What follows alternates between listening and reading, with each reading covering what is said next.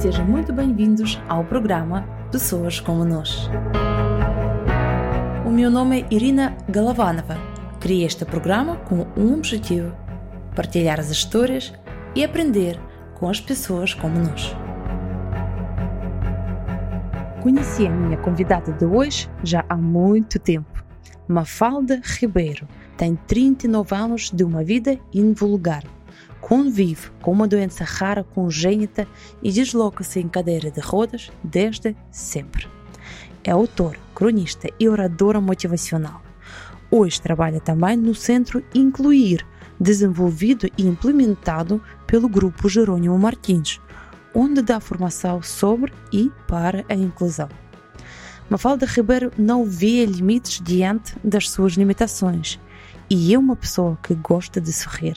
Como a própria Mafalda diz, sorrir é grátis. Na nossa conversa falamos sobre a inclusão, claro, mas não só. Falamos também sobre a vulnerabilidade, gratidão e como podemos ser intencionais para com a mudança. Mafalda é uma pessoa que vai querer conhecer sem dúvida e tenho muito, muito gosto em partilhar esta conversa consigo.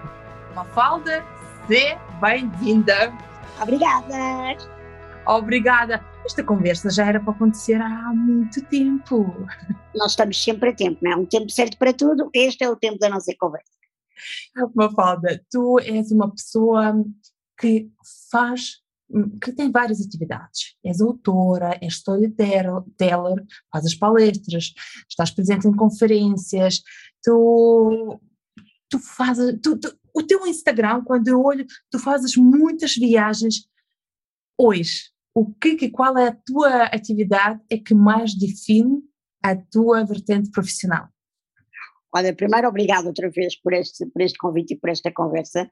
Um, que, que, que, as pessoas não sabem é que para lá desta troca de galhardetes profissionais uh, é, mesmo, é mesmo um prazer voltar a conversar contigo, sendo que eu descobri a linguagem não verbal há não sei quantos anos por tua culpa, uh, ou pela tua responsabilidade, dons e talentos, e portanto é sempre um prazer um, dizer-te que uh, eu entendo a tua, a tua postura de elogiosa também, do parecer que eu faço imensas coisas. Eu costumo brincar e digo que as pessoas só acham que eu pare, parece que faço imensas coisas porque eu tenho esta embalagem. e sou pequenina, e então ando sempre para trás e para a frente, uh, e parece que de facto o meu dia tem imensas coisas, um, mas sim, eu acho que eu tenho um bocadinho esta, esta, esta vantagem, ou este, este dom de conseguir, uh, com a minha embalagem concentrada, meter muitas coisas em mim e no meu dia. Uh, a palavra que eu acho que define aquilo que eu faço, não com um nível de prioridades, é mesmo comunicação. Eu não, o meu pai diz que eu já nasci a falar quase, e a verdade é que eu não consigo conceber nada uh, uh, sem, sem, sem a comunicação.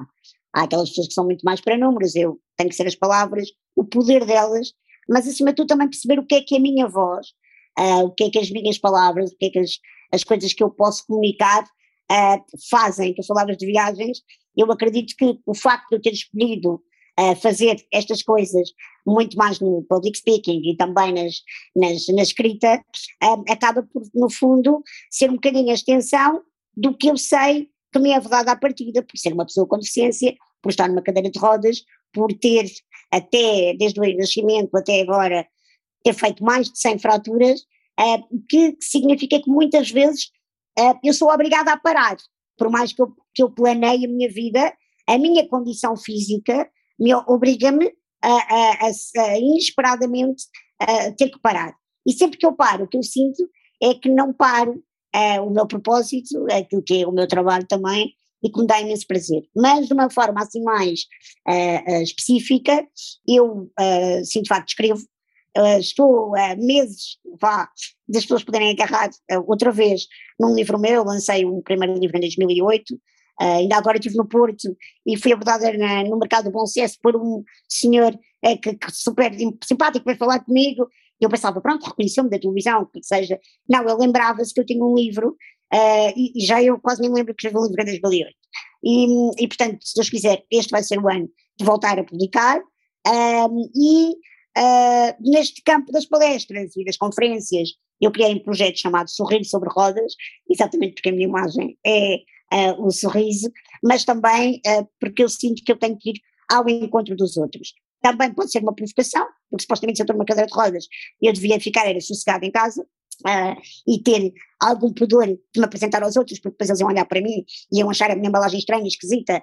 Então eu, se calhar, tinha muito mais razões para ser mais recatada, mais tímida. Esquece, né? Tu sabes que não é nada disso, é exatamente o contrário. Confirmo, uh, confirmo, não é nada disso. Pronto, e profissionalmente, desde fevereiro a esta parte, uh, ainda que eu gosto sempre de notar isto, que o convite veio num dia que para mim é significativo uh, e que acho que tantos feriados que nós importamos uh, dos, dos países, falta-nos importar este, que é o feriado do Thanksgiving.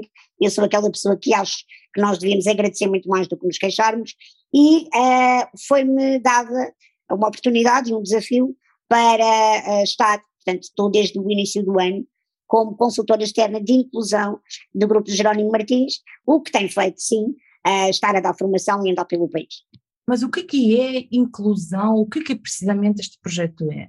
Olha, a, a, inclusão é um conceito que eu acho que neste momento, por um lado, está a ficar mais normalizado, por outro lado, está um bocadinho na moda, mas eu continuo a achar que no mundo corporativo as pessoas ainda não sabem muito bem o que é que, como é que o tornam prático de uma maneira saudável ou, ou como é que ele uh, passa a ser permanente, mas de um ponto de vista quase uh, como é que se diz, uh, holístico, ou seja, não é uma coisa só, uma bandeira. As pessoas às vezes acham que têm uma empresa inclusiva, quando, por exemplo, chega-se à altura do Pride e alteram o logótipo da empresa para as cores da, da, defesa dos direitos LGBT, um, ou o que quer que seja.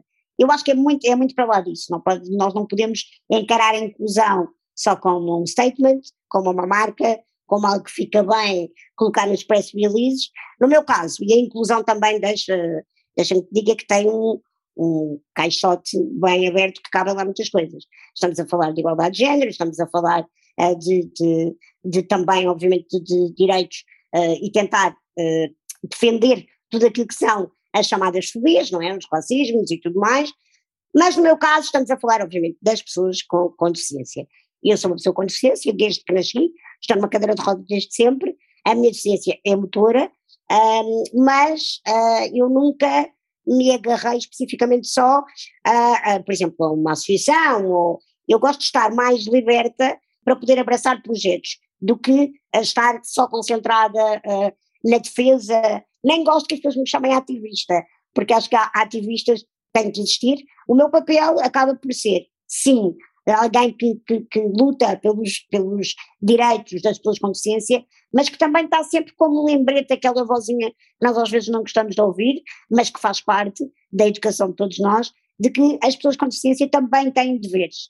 Ou seja, se eu sou uma cidadã como tu e pago os meus impostos, eu tenho o direito de estar incluída no mercado de trabalho, mas eu depois também tenho deveres, não é? E, e tentar equilibrar isto porque uh, tu perguntavas o que é que é esta coisa da inclusão, o que é que acontece nestes, neste projeto especificamente, é que também uh, a nível corporativo nós temos depois também muita tendência de agarrar nas pessoas com deficiência e como não queremos ser preconceituosos, como temos medo de ser, uh, de discriminá-los, não é? Pela negativa, passamos para o outro lado, que é começamos a discriminá-los pela positiva e transformamos as pessoas com deficiência não em coitadinhos, mas em super-heróis. E isto nunca faz com que a pessoa seja vista como uma pessoa. Quer dizer, não é porque eu ando numa cadeira de rodas e estou a conversar contigo uh, que isto faz de mim uh, uma santinha, que não, imaculada, que tem um feitio fantástico. Vai lá falar com os meus amigos e. Com aquilo especial, não é? Sim, sim, e é muito este lado. Eu percebo que ainda há muito capacitismo, é a palavra que é dada para, para, para falarmos disto, um, ele já vai sendo quebrado. Há, felizmente, uh, ativistas, pessoas com deficiência uh, que têm uma presença forte nas redes sociais, na comunicação social e que já eu consigo aproximar-me dessa representação e dessa visão do que é que tu podes, de facto, ter uma voz positiva na vida das pessoas. Um, aqui, concretamente, aquilo que eu faço.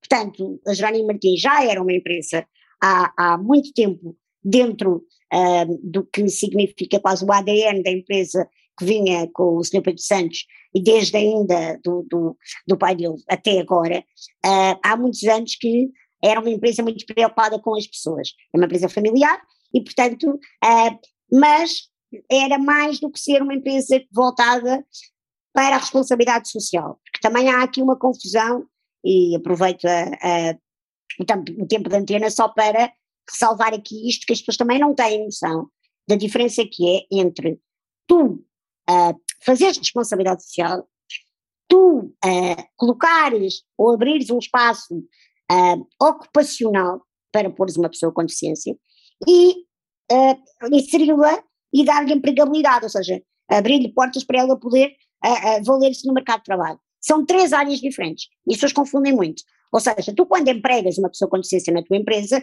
tu não te estás a fazer um favor. Entendes? Tu não estás a ser caridoso, solidário. Uh, não, essa pessoa vai, uh, uh, tu vais empregá-la, vais-lhe dar uma oportunidade, mas ela vai ter que fazer merecer essa oportunidade como qualquer outro colaborador, não é? E, e, e tem que ser avaliada com parâmetros pelas suas competências, mas tem mesmo fazer esse lado. Portanto, nós não podemos encarar esta coisa de que ah, nós já temos programas de responsabilidade social, não é a mesma coisa. Também encarar e aqui falar para as pessoas, principalmente para os pais, quando estamos a falar de deficiências mais cognitivas, autismo, trissomia 21, o que seja, eh, eu percebo que a preocupação de um pai eh, que tem um filho com, com deficiência é sempre a mesma. É, quando eu morrer, o que é que vai ser? Não é? O que é que vai ser dele? E, e, o que acontece muitas vezes é que uh, durante a vida, a qualidade de vida é tu poderes colocar, uh, no fundo, entreteres essa pessoa, não é? Tipo, colocá-la num sítio onde ela possa passar o tempo e esteja aparentemente cuidada e feliz. Mas estares no mercado de trabalho é mais do que isso, é mudares a vida, não é? Não é, não é tu só chegares lá e colocares essa pessoa e pensares assim, pronto, ela já está a trabalhar e tem amigos, não tem nada a ver. Um, e portanto, o que eu tenho feito é partir a pedra do preconceito. As minhas formações, aliás, ela é dada com, em conjunto com uma técnica da Johnny Martins, e que está a trabalhar na deficiência há 20 anos, eu digo muitas vezes isto, que ela é mais especialista do que eu, eu percebo da minha, eu percebo da minha e pouco, é verdade, mas eu percebo de uma coisa, não é? Que é isto de eu vivo na pele todos os dias. E, portanto, eu sei que a minha autoridade moral para poder falar destas coisas e para poder quebrar aqui a barreira das mentalidades uh, é maior do que, do que se calhar se foste tu dizer aquilo que eu vou dizer. Tu, tu, tu, estás a tocar num tema muito interessante que, na verdade, eu nunca olhei deste prisma, porque tu dizes que nas empresas, e se calhar na sociedade também, Sim. ou vimos pessoas com deficiência como ou coitadinhos, ou depois os santos que, especiais. Então, como é que as empresas podem encontrar este equilíbrio para não ir para, para nenhum dos extremos? E o que, é que nós, cada um de nós, pode fazer para que haja este equilíbrio? Olha, uh, primeiro é aquela, aquela parte não é, de, de nós. Uh, olha, posso dizer-te que isto é em comunicação, não é em comunicação, é a educação. Eu não sei como é que tu educas a tua filha, mas uh, eu sempre ouvi os meus pais dizerem-me aquela coisa de, ah, quando, na dúvida, está calado, não faças nada. Uh, quando se lida com uma pessoa com deficiência, uh, para mim a, a minha questão é sempre, na dúvida, pergunta. Hum. Não, é, não é estar calado e não faças nada. Porque hum. o pior que podem fazer a uma pessoa com deficiência é torná-la invisível. E olha que isso acontece muitas vezes. Eu vou-te dar um exemplo muito prático para tu perceberes uh, o desequilíbrio que existe na sociedade, se não falarmos só no lado corporativo. Se eu agora for às compras contigo e vamos a uma loja de maquilhagem, porque tu sabes que eu gosto muito de comprar maquilhagem, e vamos as duas, e eu estou na minha cadeira, estamos, entramos dentro de um shopping e vamos a uma daquelas lojas, não vou dizer marcas porque não nos pagam, mas vamos a uma daquelas lojas muito conhecidas, é que nós sabemos que chegamos e temos logo a senhora a perguntar, precisa de ajuda? E nós somos duas, e, e sempre que eu faço isso, uh, são, acho que nunca aconteceu ao contrário, a pessoa vem, direta à minha amiga e uh, pergunta: boa tarde, precisa de ajuda? E a minha amiga aponta para baixo e diz: Não, aqui a minha amiga vem à procura de uma base, qualquer coisa. E a pessoa continua a falar para ela e diz: Ah, mas é muito mais claro, mais escuro, como se eu fosse totalmente invisível. E às vezes isto não vem de um sítio de discriminação pura ou preconceito, vem de um lado de desconhecimento. A pessoa está em pânico, porque não sabe como é que me é de abordar. E então acha que está ali a minha amiga, ela pode ajudar aquilo. E não percebe que neste momento ela nem percebe se eu falo, se falo, uh, quer dizer, ela ignora-me completamente. E isto é aquilo que a sociedade faz. Ao que é diferente, porque estão habituados a que tudo o que é diferente uh, é necessariamente mau. Hum. E o diferente é só diferente, não é mau nem bom. Ou pode ser mau ou pode ser bom, mas é diferente. Um, uma cadeira de rodas não é o fim do mundo, não é uma tragédia. Posso dizer-te que no início, quando esta coisa do Zoom começou a ser mais uh, em voga, não é? Quando aparece a pandemia, estamos todos em casa, a primeira entrevista que eu dei foi um jornalista a dizer pois a Mafalda já deve estar muito habituada, uh, vai passar a pandemia muito diferente de nós, não é? Está muito habituada a estar confinada a uma cadeira de rodas, porque a Mafalda já está presa, ou seja, a minha vida, eu já estou habituada a não fazer tudo o que me apetece. Eu até tenho uma certa razão, é verdade. E posso dizer que, de facto, eu acho que vivi. Uh, esta questão não, não é a pandemia, porque a pandemia é uma coisa que eu também não estava preparada para ela como nenhum de nós. Mas a questão do não posso sair de casa, diferente de ti e de outro português qualquer, não é? ou de outra pessoa do mundo. Porque eu de facto sei que eu não posso fazer tudo o que me apetece, quando me apetece, como me apetece. E apesar de tudo, fazes tudo o que te apetece e como te apetece. É preciso uma ginástica mental grande às vezes, mas sim, acho que, acho que eu consigo dar a volta às coisas. E, mas pronto, o que é que eu acho que as pessoas podem fazer no equilíbrio? É, é tirarem o peso dos rótulos, percebes? Do que é que está imposto e não está imposto e passarem a olhar para as pessoas como pessoas e terem esta noção de que se não sabem, perguntam. Eu prefiro mil vezes que me abordem na rua e me façam uma pergunta curiosa, se calhar até um bocado ridícula, uh, quase como as crianças, sabes? As pessoas às vezes dizem, mas não ficas chateada quando os miúdos te abordam e fazem aquelas perguntas do porquê que és pequenina? Uh, porquê que não andas? Ou uh, porquê que tens as unhas pintadas? Ou ah, estás maquilhada e não é carnaval, estás pintada, não é que vou dizer maquilhada, estás pintada e não é carnaval, qualquer coisa assim, não é? Uh, eu não fico ofendida, eu não fico triste, porque os miúdos são puros, sabes? A crueldade deles não é uma crueldade pensada, nós é que chamamos crueldade. Eu fico passada é com os adultos que já têm uma bagagem de pensar, refletir, uh, educar, e de, em vez de fazerem, se calhar, uma pergunta como às crianças, podiam fazer, que era muito melhor, fazem julgamentos, não é? E fazem. Porque, uh, porque tu tens razão. Os adultos, se calhar, já pensaram estas perguntas todas, já fizeram nas cabeças deles. Só que não pediram a tua resposta, mas eles próprios deram aquela resposta que achavam que era adequada.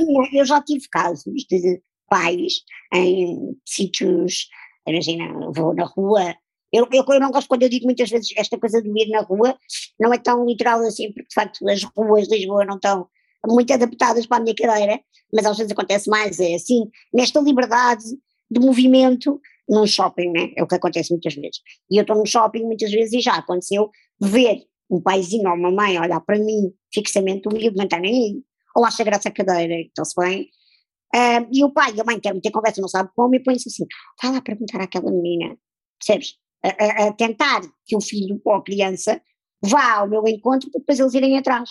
Portanto, há aqui uh, uma série de questões nesta, nesta coisa de lidar com a diferença uh, que ou tu tens, lá está, é, há um desequilíbrio profundo entre não vou fazer de conta que ele não está ali e vou uh, atravessar para o outro lado da rua ou vou tapar os olhos, que não sei, que não existe, não é a minha realidade, não me interessa. Isso é outra coisa errada, porque estamos a falar então de, de pessoas com deficiência motora, não é só, só coisa da cadeira. Eu costumo dizer a cadeira ocupa espaço, né? e, e é visível. Eu, eu sei que eu não posso sair à rua e ambicionar que ninguém olhe para mim. É impossível, não é? Porque depois eu tenho esta imagem estranhíssima, e depois já pinto os lábios de vermelho. Pois, o teu batom vermelho acho que chama mais do que a cadeira de E é, fica-te muito bem. Esta, esta questão toda às vezes acontece, e já, já aconteceu mesmo, uh, uh, as pessoas acham quase que a deficiência é uma coisa que se pega, sabes? É que, que é, é. É o vírus. É um ou, vírus. Então, entra, ou então entra, entram naquele registro do cadeira de rodas. Oh, Deus me livre, uma cadeira de rodas, sabes? Ou então aquela postura ainda para mim mais egoísta e egocêntrica, de tu achares que a tua vida é tão perfeita um, que tu te esqueces Eu não desejo mal a ninguém no sentido em que agora desejo ficar numa cadeira de rodas. Não é isso, e nem é preciso uma coisa grave. Pensa, se todos nós tivermos uma vida o mais saudável possível, então nós vamos morrer de velhice. E a velhice é normal que tu começas a perder faculdades, não é? Portanto, tu podes ter que usar uma cadeira de rodas e não é porque ficaste com uma deficiência, é porque estás a envelhecer. E ainda bem, se duras até aos 96 com a rainha. é tipo, é, portanto, as pessoas esquecem-se, ou então tu teres que ser uma pessoa com mobilidade reduzida, mas durante um período temporário. Tu podes ser operado ao apêndice, podes ter, uh, partiste um pé, tens andar de canadianas, e de repente tens férias marcadas com a família. Já não vão todos de férias. Não. Mas calhar vai-te dar jeito, não tens que subir escadas, haver elevador, e as pessoas não pensam nisso. Acham só que, ah, não, isto é para, para aqueles as cadeiras de rodas. A, a deficiência, feliz ou infelizmente, é uma coisa que não é exclusiva só de alguns. Todos nós podemos ser potenciais pessoas com deficiência uma vez na vida e não sabemos como. Completamente. e acho que se tivéssemos essa noção, seríamos menos egoístas, mais empáticos, mais inclusivos, mais solidários e por aí fora.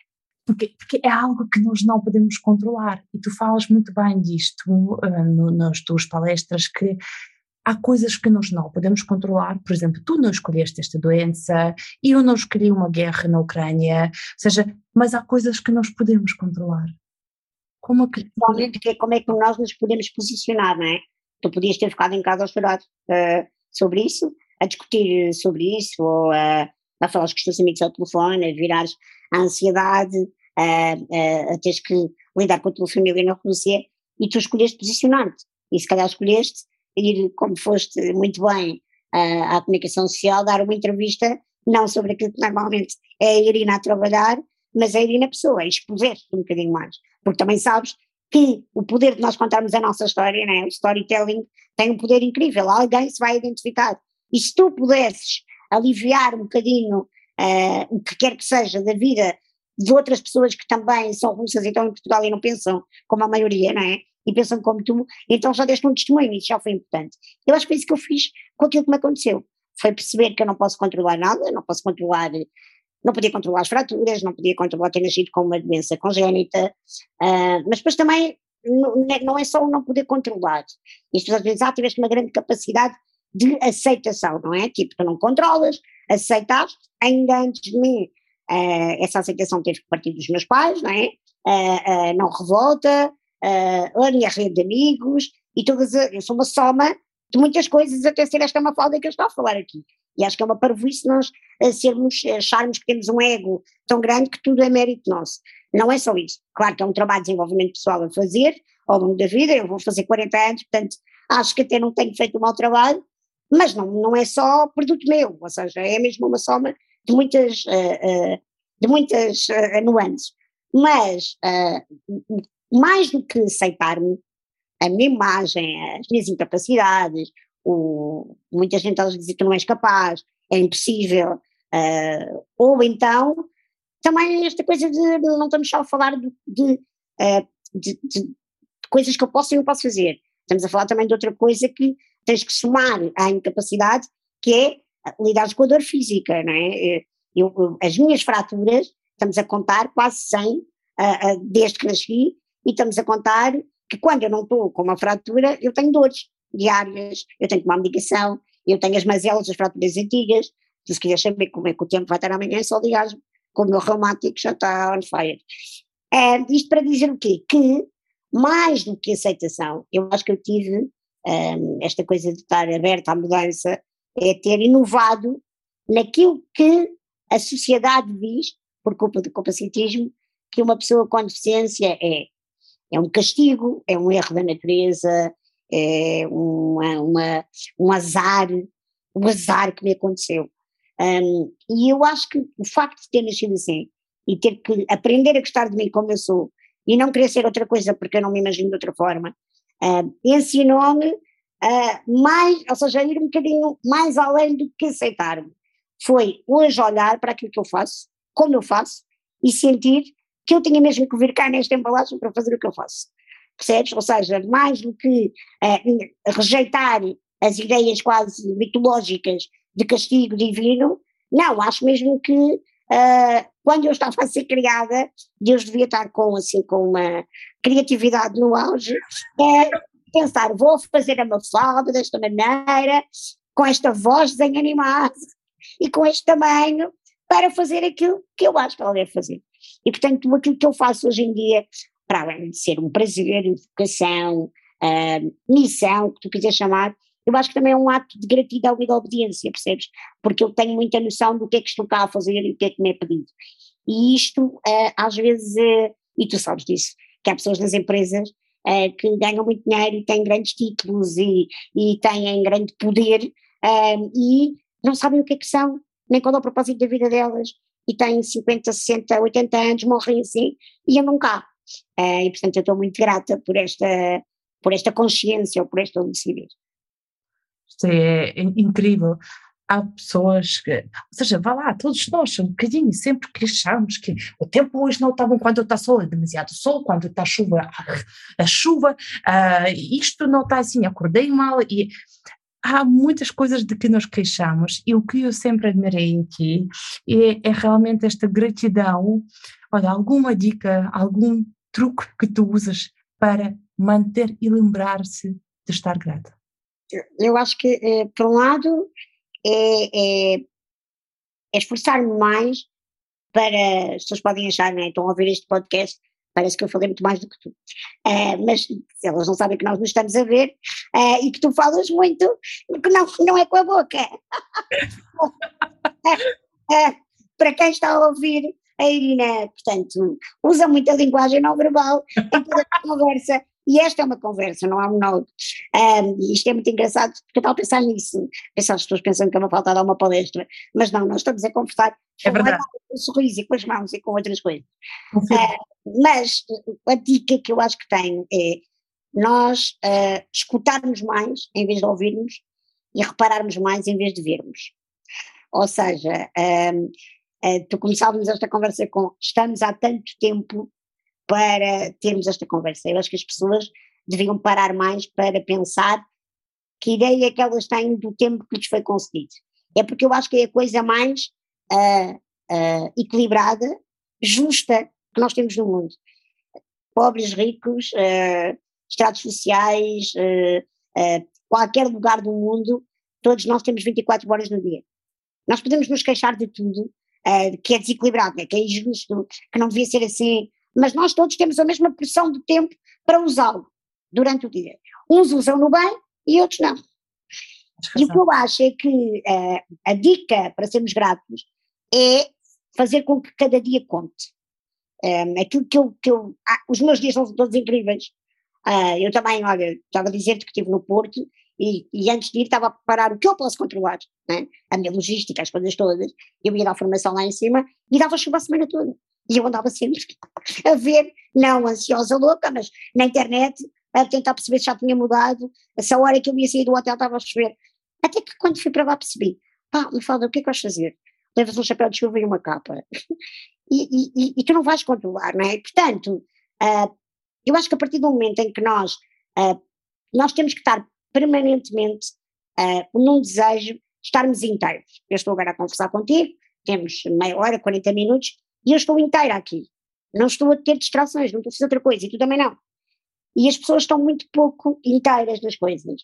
Uh, ou seja, elas desperdiçam o tempo. O tempo, às vezes até pode ser muito. Quantas vezes é que tu não ouves esta coisa de que, uh, ah, tive duas horas, ele fez imensas coisas em duas horas e eu não fiz nada. Primeiro, as imensas coisas que ele fez, uh, se calhar, não serviram para nada, só para cansar. Hum. Se calhar foi muito mais proveitoso o tempo que eu não fiz nada e que estive verdadeiramente a descansar e a tirar propósito desse tempo do que as não sei quantas coisas que os outros tiveram a fazer durante o mesmo tempo do que eu. Portanto, a gratidão acho que é muito termos a noção do tempo. Uh, que o tempo nós não controlamos, nós uh, temos, é-nos dado um tempo para usufruirmos, mas daqui a amanhã tu não sabes, já um sopro e tu vais-te embora e acabou, não é? E portanto eu acho que, que é muito este, esta, a nossa falta de gratidão é só porque nós nos sentimos muitas vezes donos do tempo, do mundo e achamos que somos donos disto tudo. A pandemia vai mostrar isso, a guerra vai mostrar isto, as crises todas vão mostrar isto. que no final, independentemente daquilo que nós, das nossas crenças, dos nossos valores, uh, da, da, da, nossa maneira de estar na vida, da nossa espiritualidade, da nossa religião, o que seja, é importante nós às vezes nos sentirmos, uh, termos autoestima e segurança para estarmos cá, mas sentirmos sempre um grão de areia, porque se nós, quanto mais pequeninos nós nos sentimos perante a imensidão da natureza e do tempo e da vida, então nós somos mais gratos. Conforme nós começamos a crescer, sabes? Mas é um crescer que não é, é compacto, é um crescer oco. É como um balão, tu enches um balão e depois rebentas o balão e não está nada, é ar. E as pessoas, há muitas que eu acho que estão cheias de ar. Um, e portanto são muito pouco gratas por isso, porque são muito grandes, mas não tem lá nada dentro. Boa comparação. e sabes, eu ainda estava estava a lembrar-me uh, de uma frase que tu disseste e, e acho que poderia ter sido um dos nossos últimos tópicos aqui a abordar e tem a ver com outro que, que tu disseste que sorrir é grátis. E é verdade, sorrir é grátis. Acredito que tem a ver com gratidão e que se calhar se, realmente deveríamos ter esta noção que o tempo não é garantido, temos que ter mais cuidado com a forma como nós gastamos este tempo e se calhar realmente sorrir mais. Porque Sim, é eu acho que eu também aprendi contigo, não é? Uh, quando, quando nós tivemos no século passado. Ah, é? não me dizes! Nós conhecemos há 20 anos, que horror. Pai, não, há aqui, também não, vá. Nós continuamos com este ar porque os nossos cremes são fantásticos e nós envelhecemos, mas um, de facto aqui, como eu acredito que, que a vulnerabilidade é de facto uma plataforma de poder, já dizia a Brené Brown, não é que eu sei que tu conheces. Sim. Uh, mas é verdade, é, é uma realidade. As pessoas às vezes acham que apresentarem as suas vulnerabilidades, isto no campo da liderança muitas vezes, e tu estás habituadíssimo a isso, não é? Quantas vezes é que um líder acha que se disser não sei perante os seus subordinados já é um fraco e já vão desacreditar. Não é verdade, que não é, verdade. Exatamente o contrário. Um, e portanto, eu apresentar uma vulnerabilidade minha, quando conheci a Irina, eu também pensei, que é que eu estou aqui a fazer? Podia estar a comer um gelado, porque ela não tem nada para me ensinar. Então ela vai-me estar aqui a falar de comportamento, da maneira como é que eu, como é que eu ando no palco, como é que eu mexo, uh, como é que eu me comporto. Estou na cadeira, ela vai começar a pedir para fazer exercícios uh, de, de, linguagem não verbal e tipo, eu só mexo da cintura para cima, quer dizer, ou, ou as mãos, até acho que mexia demais as mãos. E é muito engraçado porque nós falámos muito nesse lado e tu disseste logo que uh, eu continuava a ter uma, uma comunicação equilibrada neste, neste nível não verbal, porque consegui equilibrar com, com tudo isto que é da cintura para cima, mas também é que o sorriso é a minha imagem de marca e eu estava quase no fundo, é isso que eu acho que faço. Um, as pessoas, falávamos há pouco esta coisa de, na dúvida, não, não, não perguntar ou não, não falar. E eu também tenho a humildade de perceber que para quem me encontra na rua, imagina, eu chego a uma reunião e alguém diz, ah, Mafalda, a doutora Mafalda Ribeiro, então Mafalda Ribeiro, para o início, e a pessoa fica assim um bocado reticente, tipo, o que é que eu faço? Estica a mão, aperta-lhe a mão, mas ela tem estas lentes imperfeita e dizem que tem os ossos de vidro, se ela aperta a mão, ela parte o braço. Sabes, as pessoas às vezes vêm com estes preconceitos de casa, quando leem sobre mim, ou, ou alguém já lhes disse como é que eu era. Ah, algumas é tipo surpresa total, mas há outras que não e vêm ali, então têm medo de errar e não fazem. Então eu sinto que o meu sorriso é quase a passadeira vermelha para elas poderem passar, sabes? É, é aquilo que eu lhes digo que tipo, olha, és bem-vindo aqui, sabes? Podes falar, podes interagir, podes perguntar, podes apertar a mão, uh, podemos avançar para aquilo que vamos fazer.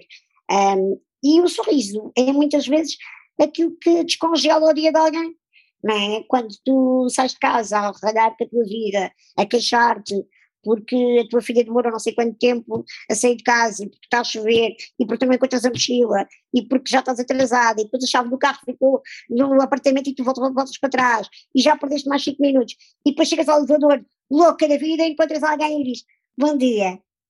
Riso.